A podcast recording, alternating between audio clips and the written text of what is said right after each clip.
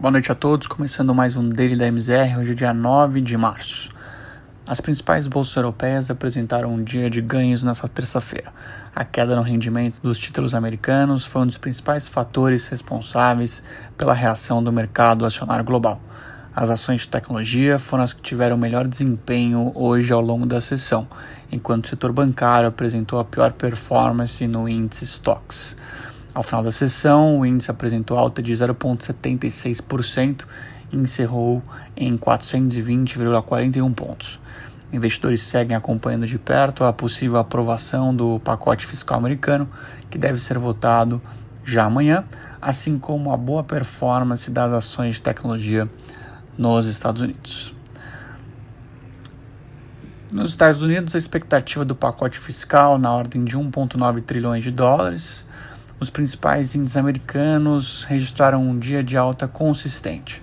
De acordo com o líder dos democratas, a proposta deve ir à Câmara para votação nesta quarta-feira e não devemos ter dificuldade de aprovação, já que o Partido Democrata possui maioria na casa. Após a possível aprovação, o projeto segue para a sanção do presidente Joe Biden. No mais, conforme dito, a diminuição do prêmio dos títulos de 10 anos nos Estados Unidos realimentou o apetite pelos ativos de risco ao longo do pregão de hoje. As ações de tecnologia foram os principais destaques, com alta expressiva do índice Nasdaq acumulando ganhos de mais de 3,5% e S&P e Dow Jones também registrando ganhos. No cenário local, em dia de recuperação, o Ibovespa, principal índice acionário brasileiro, apresentou alta.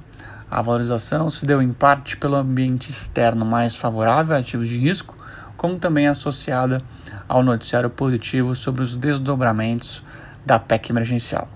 O mercado espera um desfecho final sobre a desidratação ou não do texto, já aprovado no Senado.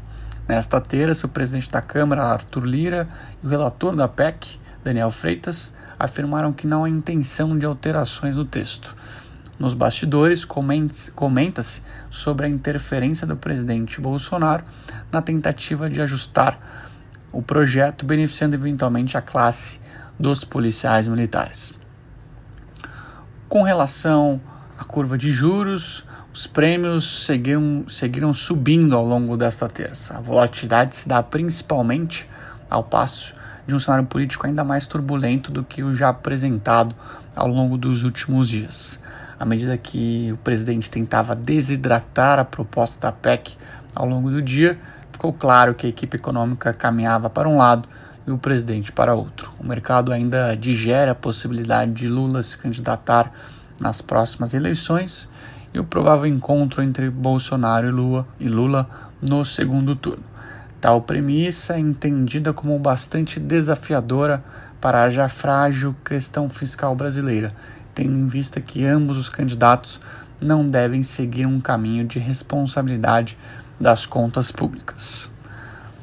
Com relação ao câmbio, a moeda brasileira seguiu perdendo força ao longo desta terça.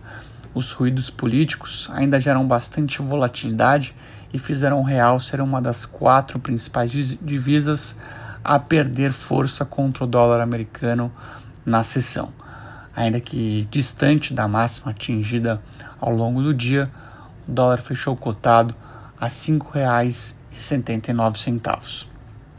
Bom, hoje é pessoal. Tenham todos uma excelente noite e até amanhã.